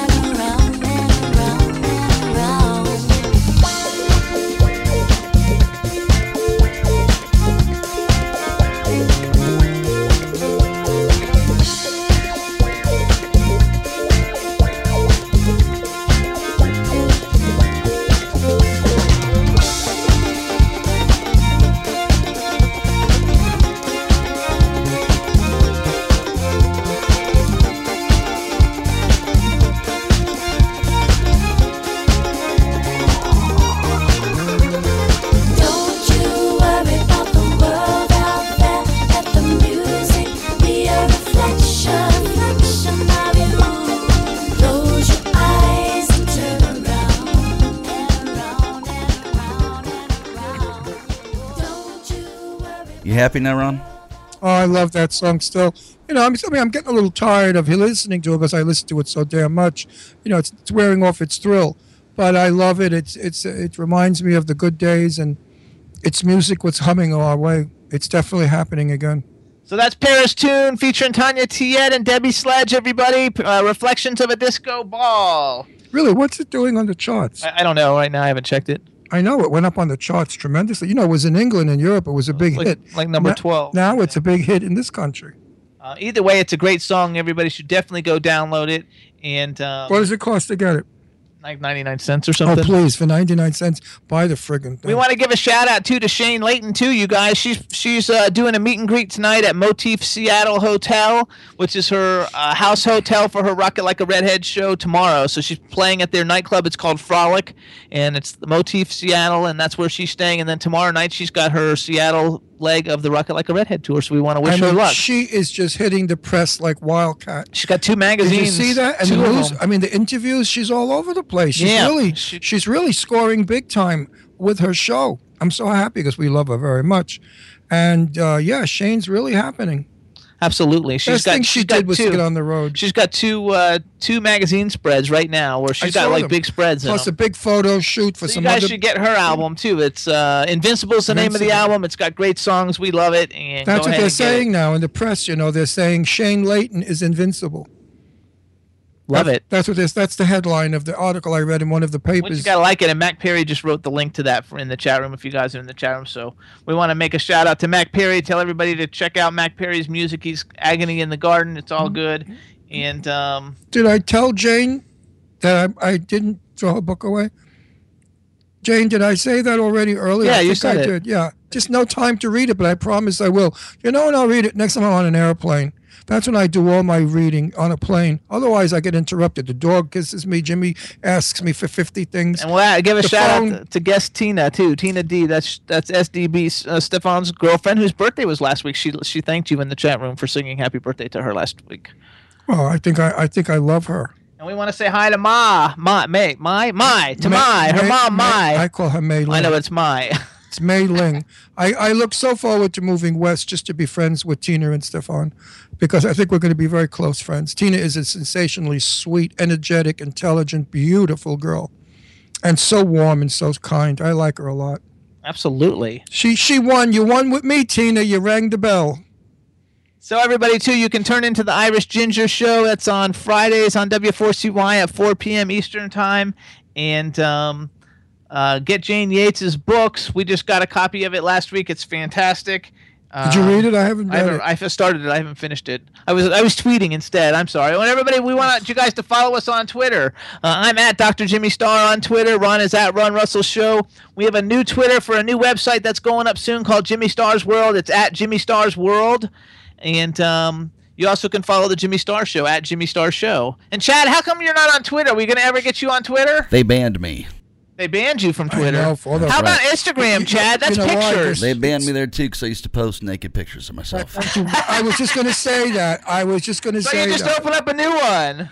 I was going to say that it was so shocking that people, they people at first people There thought it was a, a signal tower, and they realized it was you. Thanks, Ron. Well, you're not going to lie. Might as well lie Have your next guest coming in. Actually, okay. Keep good. those chicks spinning. Keep them moist. Keep the chicks moist. So hello, hello, welcome to the Jimmy Star Show. Hello. Hey, Hey everybody, we've got. So how do I pronounce? We pronounce your last name Coulter, right? Yes. So we have Steve Coulter on the on the Jimmy Star Show line. Welcome, welcome. Before we get started, let me introduce you to everybody. Starting off with my cool, outrageous man about town co-host, Mr. Ron Russell. now tell me that's not a title. I mean, really. How are you? You look good, nice and clear. Good lighting. I like what you did. You like my background? Terrific. Now, if you had a couple of naked girls and guys, it would have been better. But what can you do? Wow. There's one right over there. Just off We've got the man behind the boards, Mr. Chad Murphy. Steve, welcome to the show, sir. Good to have you. Hi, Chad. And we have a chat room full of people, so say hello to everybody in the chat room. Do you have their names? Uh, well, there's Yeah, too got a many. lot of 'em. There's like Read 'em. way too many of them to tell you all their names. Just you can just do like a blanket hello. But we'll give you one name, Goddess. Now, doesn't that turn you on? Don't you want to speak to Goddess? I'm dying to see what she looks like. I think she's a guy in drag, tell you the truth. But I don't know, but she's goddess, and that name flips me out. I love this. Hello, goddess. And there's someone See? named Suzanne who's who might you might know because there's somebody who's saying bonsoir, Steve, and actually everybody in the chat room is saying hello. So welcome. Suzanne from uh, Belgium or where were Luxembourg or somewhere. It says she was, I she was think. my helper in London. There you go. Okay, so she's good. She was your what? Helper. My helper. I thought he said something else. Okay. No, we don't talk that way on this show. I know we don't talk that way. So everybody, Steve is a fantastic actor. We're very excited to have him on the show today. Um, you guys might recognize him recently by playing Reg Monroe on The Walking Dead, which we're having like a a Walking Dead. Right, you know, whole cast. phenomenal. Everybody like coming on right now. I love the show. We've had Norman Reedus. We've had Practically everybody. don't everybody, Michael Rooker. We've had all the people from like the first two seasons, and now we're getting all the people from the seasons now. We had Ross Marquand on a couple weeks ago, and we had Lew Temple, and next week I have somebody else I forgot. So, so how was working on The Walking Dead, and did you li- even like zombie stuff before you got involved? No, well, I was weird. I was a big fan of the show, but I did not like zombie stuff. That's why I was surprised I liked the show as much.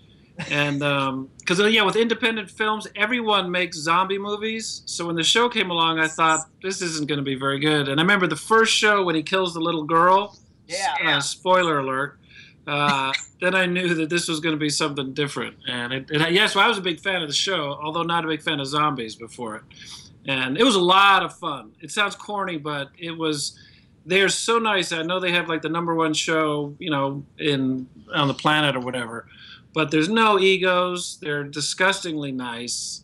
Um, so I don't have any like inside terrible stories to tell you. They're they're very nice people. And actually, everybody says the same thing. Everybody's been Yeah. the exact same thing. So it must be real because I, I, we would get some kind of dish dirt out of somebody. Ron would. Yeah.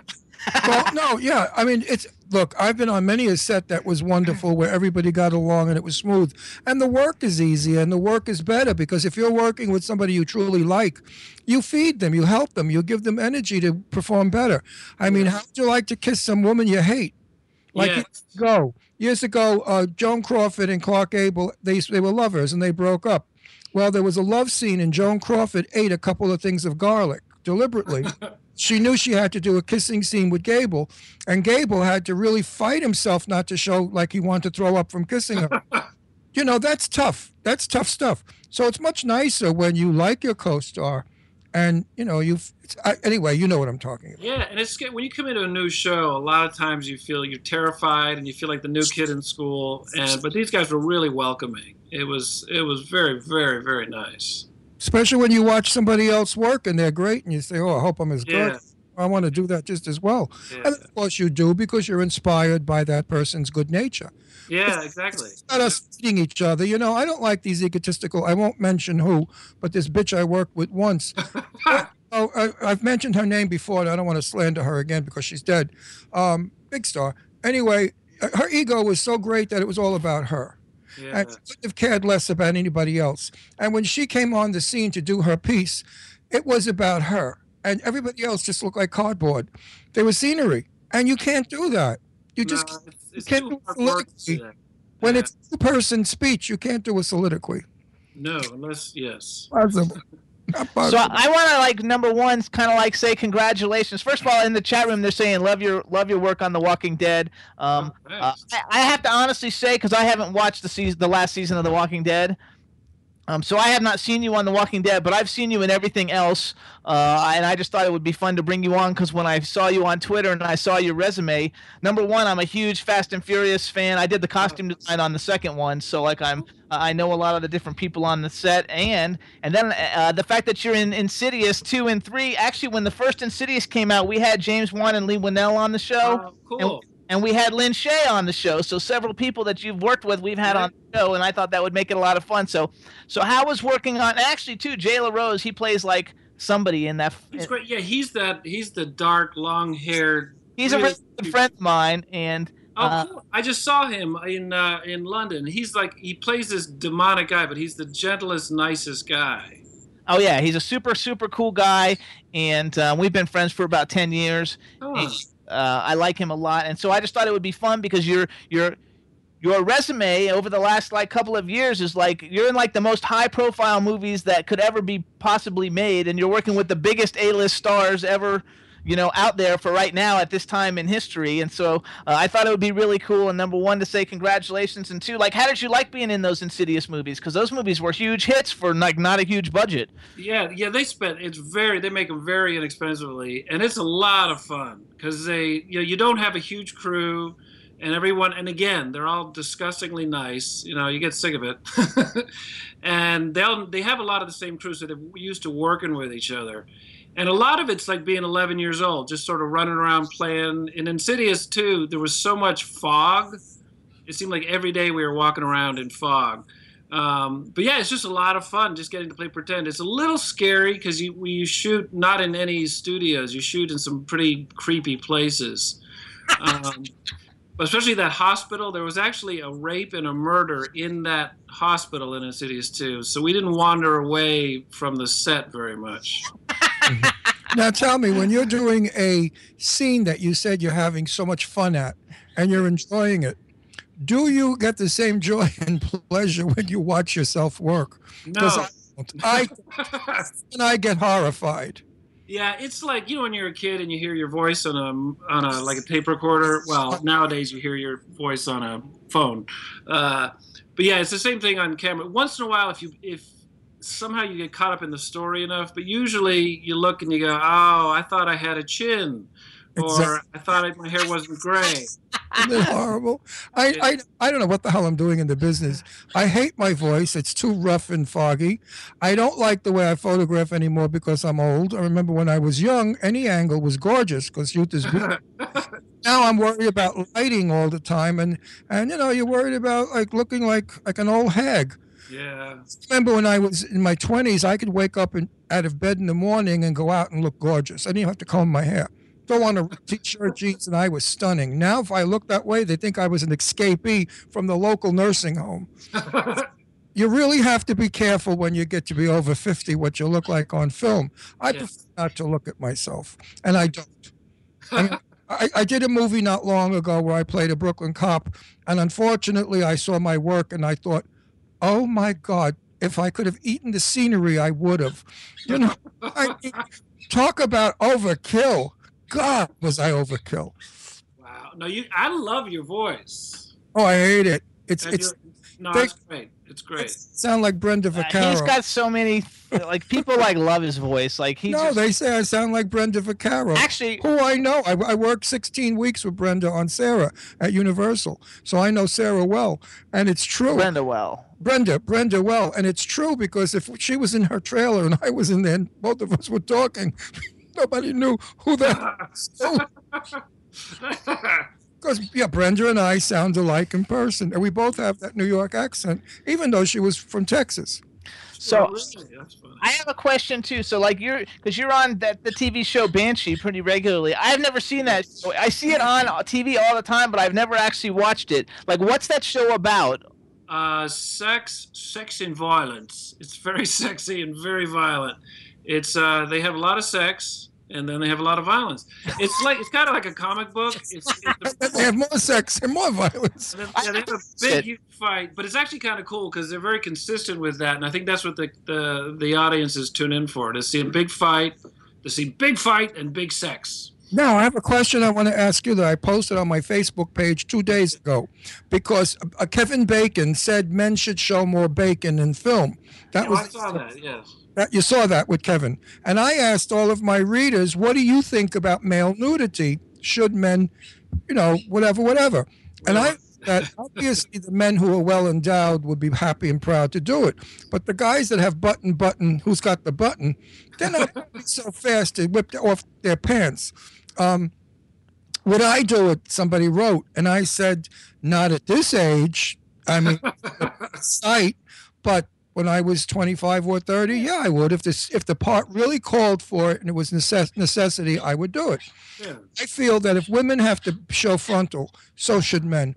I don't care for that double standard in Hollywood where we where we exploit women's breasts and vaginas and butts, but yet the guy we only shoot from the waist up. That to me is still chauvinistic male crap.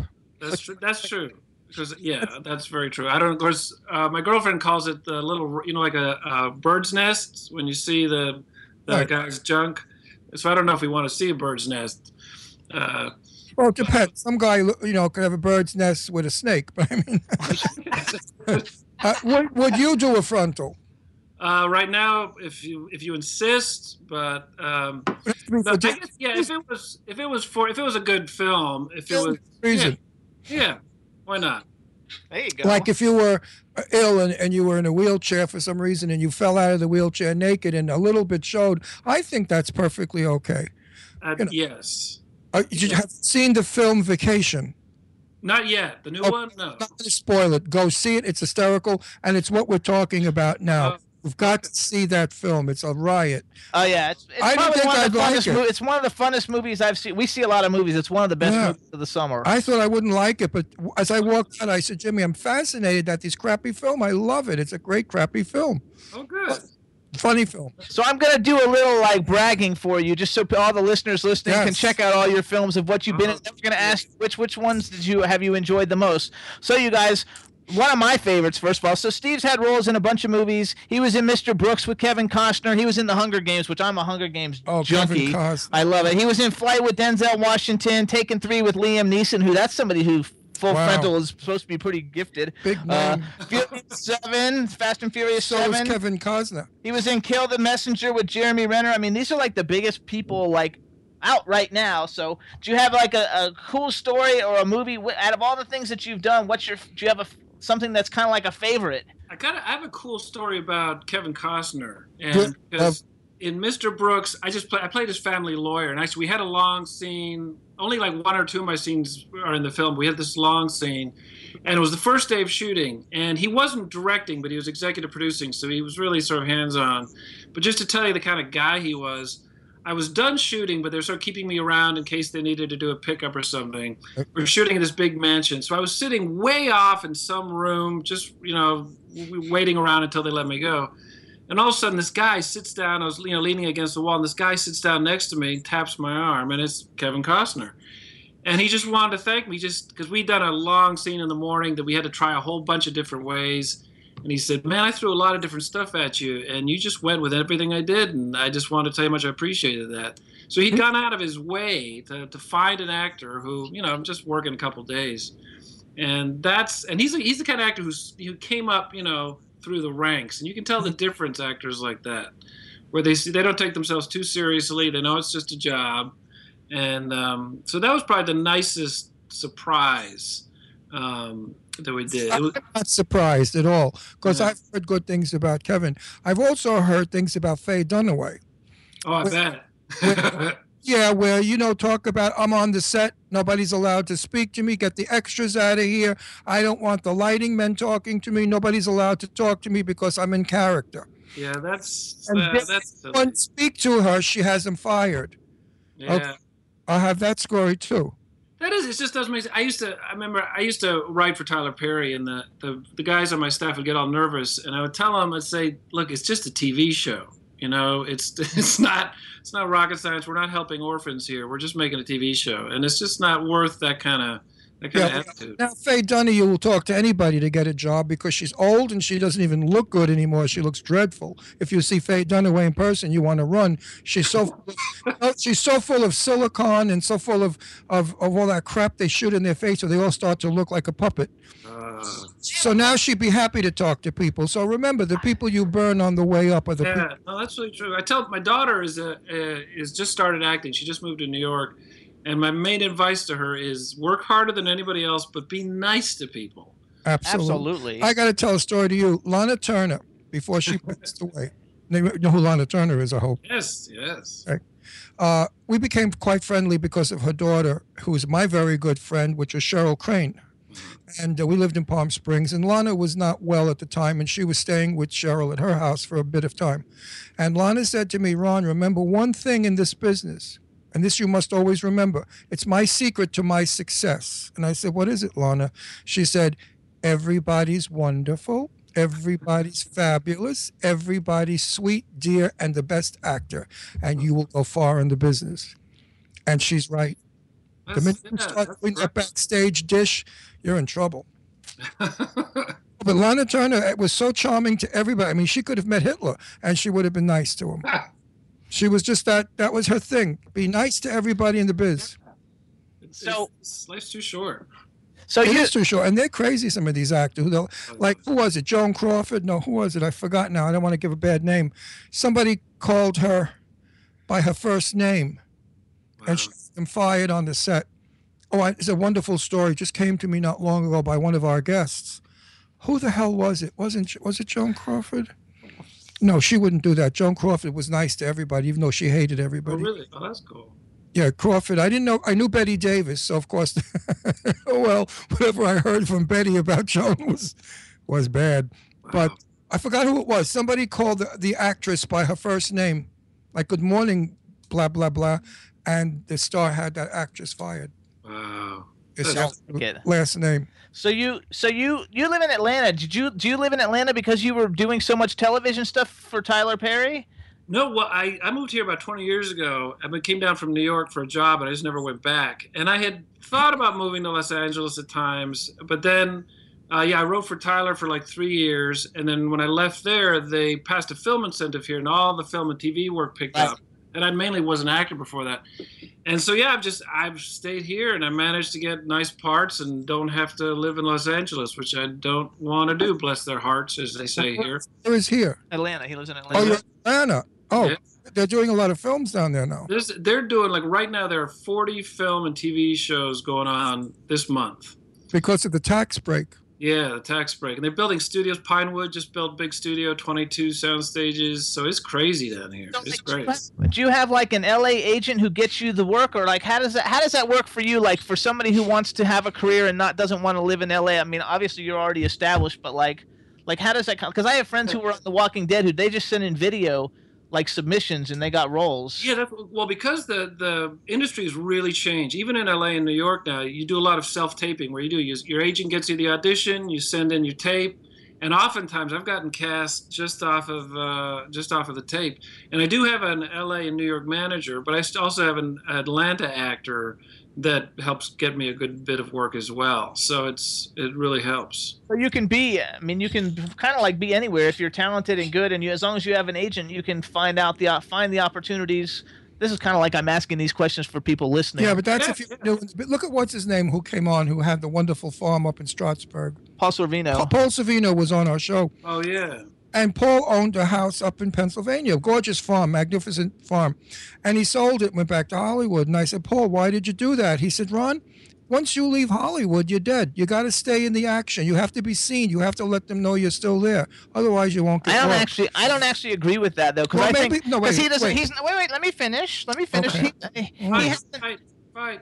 No, well, he, we well, he- because I think that Paul Sorvino like doesn't have a Twitter, doesn't have a Facebook. He doesn't. He's not toned into social media. I think the people who are social media savvy, who are uh, good with technology, don't need to do that because I think that they know how to get Yes, there without but that. remember, Paul is in with the the, the crowd of Holly, the real Hollywood crowd, not the newcomers. Paul is in there with the Right. biggies. He knows the old timers, the biggies, the people who really do the good films, and that's why I think he wants to socialize in Hollywood. You know, be a part of that that that industry again. Yeah. Do you feel you're out of the industry being in Georgia? Well, not in Georgia because he said there's no, 40 no, wait a shows minute. I'm asking him, not you. There's Wait. 40 shows there. 40 shows but does he feel look if you if you if you if you're not seventh avenue garmento you don't feel like you're in the suit or dress business Right.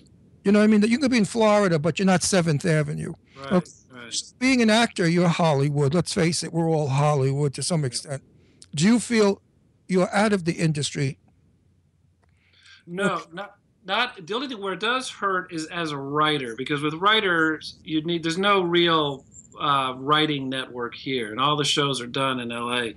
And if I was if I was more of a full time writer, I would need to be in Los Angeles. But as an actor, now that I have it, help again, it helps having an LA manager that keeps my name out there. Um, but literally with because the, the nature of the business has changed so much with technology. Um, and it would help. Like also, you, you you can't go to in-person auditions, but there are less and less of those. If you were a young actor, like in your 20s, fairly trained. I would recommend going to a city like uh, Atlanta or well, Atlanta or New Orleans before, but now they've lost their incentive because you can really build up a good resume here and not get so. Because you go to New York, it's going to be a while before you're getting seen. Um, and there's just a lot of, and there's not a lot of good trained actors, young trained actors in Atlanta. Um, there's a lot of older actors and stuff, but it's a good place to, to start a career. And I've just, I keep thinking I would leave, but I just keep staying and keep working. So, I had a TV show for four years in LA on Time Warner called Set the Record Straight. And I interviewed the legends of Hollywood Tony Curtis, Jane Russell, you know, the really big stars. And I could not get those stars if I didn't live in LA Yeah. because would run into them at a party. And I'd say, listen, Tony, why don't you come on my TV show? I tell him about it. He's okay, fine, Ron. I didn't have to go to his manager that screws everything up. Because your managers can screw your career up and put you in the toilet. I mean, the same thing with I was in Palm Springs. I had a house out there, and who do I meet but uh, hello, Dolly, um, Carol Channing. oh, Carol Channing is a superstar. My God, a Broadway icon.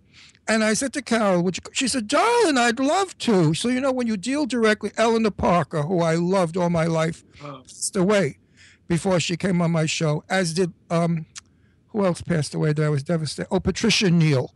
oh, she was great. Then adored Patricia Neal. Fountainhead with Gary Cooper. I mean, you can't beat Patricia Neal's work. Loved her, romanced her, became partially friend. Three weeks before she's coming on, she passed away. I was devastated. Wow. She had everything to say about Gary Cooper and the love affair that went on till the day she died. Oh, really? She never- in, in HUD. She was Man. amazing in HUD. Yep, amazing in HUD. Well, she uh, didn't she get an award for that? Or Yeah, she got the Oscar. She, and then she had her stroke right before, like after she shot and before the Academy Awards. Exactly. And then she won the award, I think, for roses. Yeah. What, what was it called? Something about roses. I think Anyway. though, I think though, like you don't seem to be missing. I mean, I'm not totally sure, but I believe that Fast and Furious Seven is the number one movie so far of 2015. So like, you're not really missing a whole lot living in Atlanta, considering that you, you know, have have been in such big uh, productions and. Yeah, and it, it, it helps that because you make you get to know like I got to know James Wan from the Insidious movies and stuff, and so what's and you get a relationship with directors, so they'll call you up, and so that helps too. You start developing a network of folks, and um, yeah, it had I I'm still here.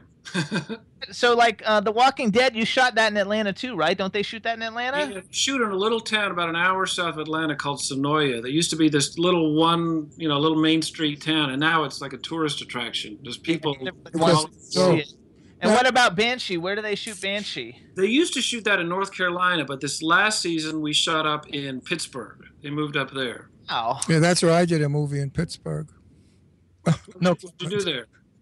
No, I- he I don't want to know about it. No, no, I'm not going to go into it. I played a cop. I played a Brooklyn cop who was transplanted because he was a tough guy, liked to push people around. Ah. So they trans. He he moved actually to Pittsburgh to become a sheriff, ah. and he is a really tough, nasty cop that just, you know, is really rotten. A, a cop that wants to be a big shot and push people around. Oh. So it was an easy role for His me to only play. good only good thing about the movie was when he wore his cop outfit out, like they gave him free food. Oh wait, yeah, that's great. We, we eh, we were on a break and we went for dinner, so I went into like a 7-Eleven or whatever it was and picked up a whole bunch of food. And Jimmy was behind me with his food, and we got outside. I said, Jimmy, all of this was six bucks. How could that be? And then it dawned on they thought I was a real cop. And they didn't charge me, but they charged Jimmy. yeah, I so I guess I look like a Brooklyn tough cop. So do you, You sound like one. I want to ask, wait, I want to ask you a question. Yes. Now, if you bought a house where you are for three hundred, it's worth what three million in L.A., right? I probably yeah.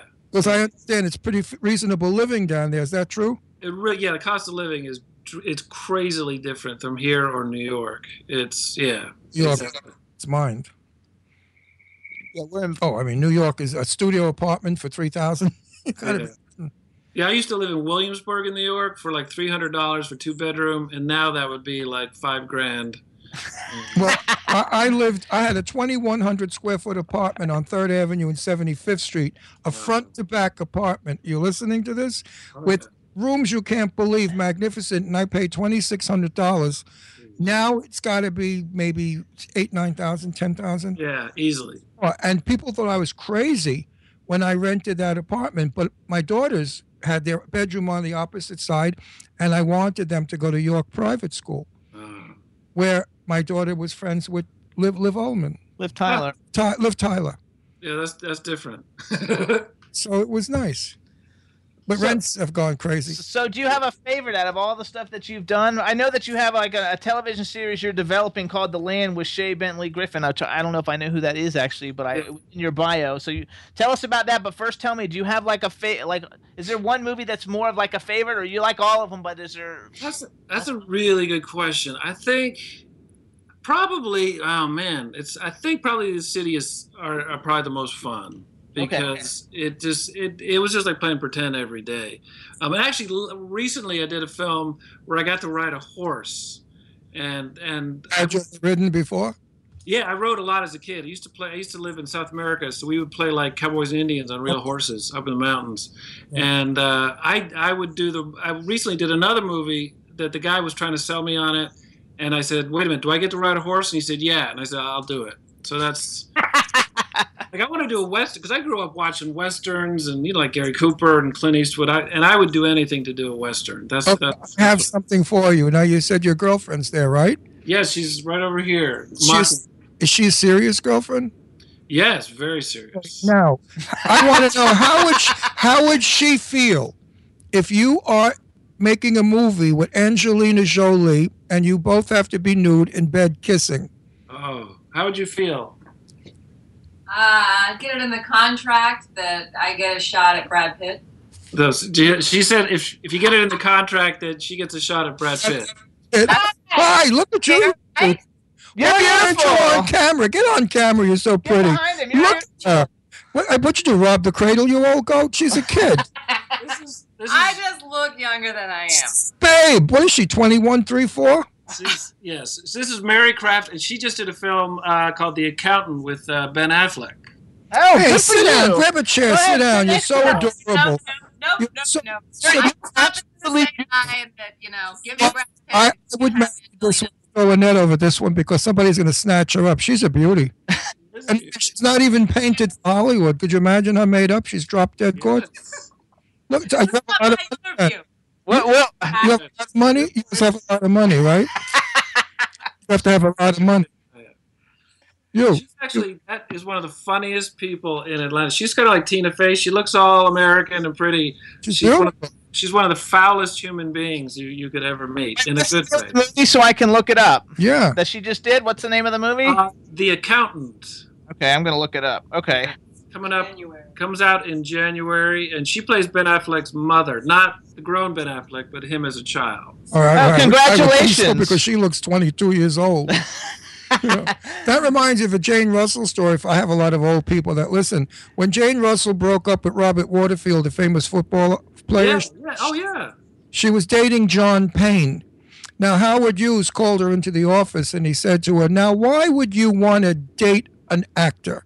So Jane had no idea what to say, and Howard Hughes just kept going. He thought that was sinful. I don't know why I brought that up. Had nothing No, Jane used to tell me that story over and over again. I guess it was a, a fascination of hers. And then she'd also say, Could you imagine if I married John Payne? Her name would be Jane Payne.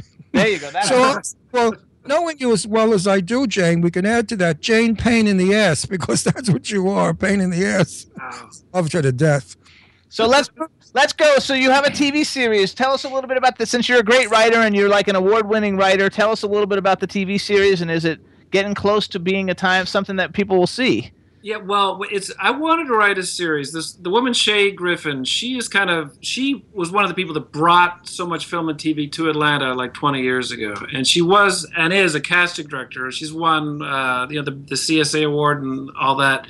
But she wanted to do a series about uh, a farm.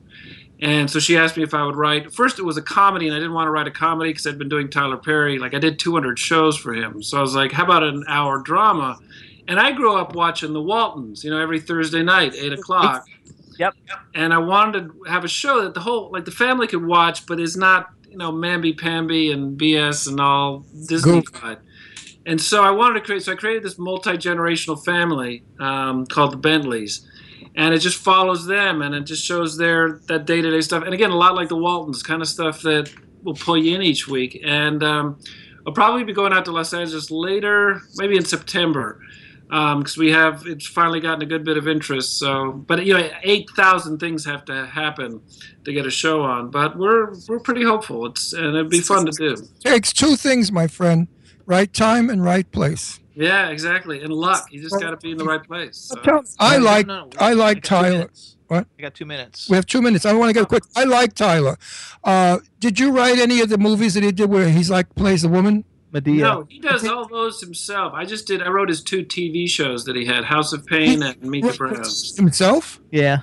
Yeah, he writes. He types faster and writes faster. Fabulous. I love him. Um, yeah, he does it all himself.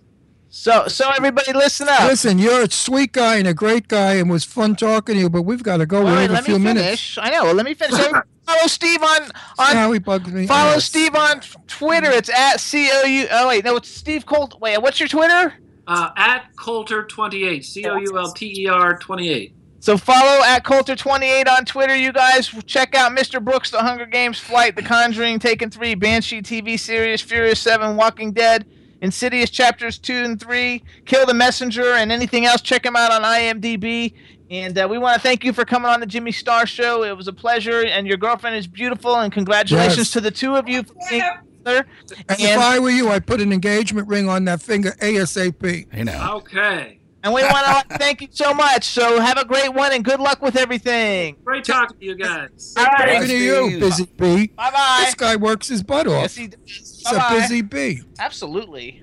Good for him. Nice people we have on our show. Right, chat room and everybody listening in. Don't we have nice people? Absolutely. Friendly, nice people. See, not all actors are bitchy and crazy, just some. He wrote, 200, to- he wrote 200 shows for Tyler Perry's TV I, know, shows. I That's a love. Tyler Perry. You know, he's funny. Nadia, I pee myself. He's a riot as Nadia. And the other guy that plays the, the cop in drag, the fat lady.